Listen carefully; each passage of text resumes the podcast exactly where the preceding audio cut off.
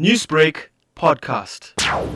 The first thing I would love for the president to speak about is that somebody needs to take responsibility of exactly what transpired. Being a ratepayer, it's obvious that if you do not pay your lights and water, they will come and cut your lights and water at your house because it's not paid up. Likewise, like the government is taking revenue from us, when we needed the security forces to come to our aid in terms of this unrest and looting, the security forces should have been there rather than having us to leave our families and come out to protect our neighborhood.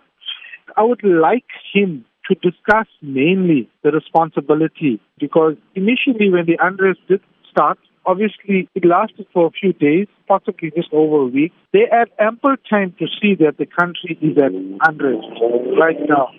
And in doing that, they should have at least sent out the army on the second day rather than waiting for everything to quieten down and then send the security forces. Because when the army did come out, it was about a curfew, nobody's allowed to be out, but the perpetrators are still at large. The fact of the matter is that the community is now suffering or bearing the brunt of all the high food prices because remember, stores uh, were burnt and looted and stuff like that there. So he should actually be discussing compensation for all these different various sectors because it was a lacking on his part to act immediately. Leon, would it give you any comfort then if the president acknowledged the shortcomings of government and policing in the area? In my opinion, he can't blame it on a lack of policing because we assisted the police in certain areas.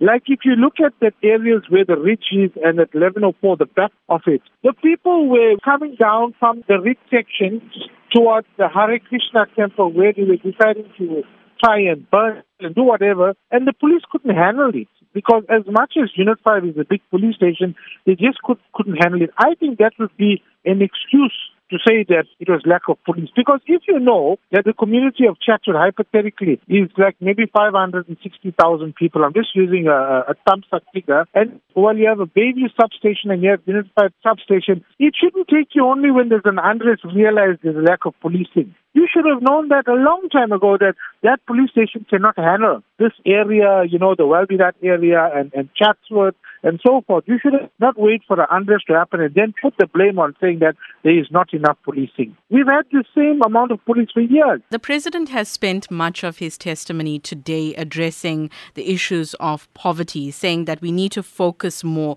on those affected by poverty. In your opinion, how do you feel about the president uh, spending much of his time addressing that? It's sad to say, but when we look at this situation in terms of when anything goes wrong in our country, first thing they would point it out is on poverty. Prior to this unrest and all of this that was happening, everybody was living their normal life. People were going to work. They are going to look for every loophole to blame it on poverty. I feel that even if he blames it on poverty or speak on poverty, it is not resolving the matter that the fact of the problem is that these perpetrators that broke into stores are criminals. They need to be dealt with. You want to deal with people that protected their neighborhoods. What about the perpetrators that broke into stores, burned the stores, looted the stores? Did they loot for food? Because the next day they came back and sold it to other people. We saw it happening in our neighborhood, right here where you came and met us.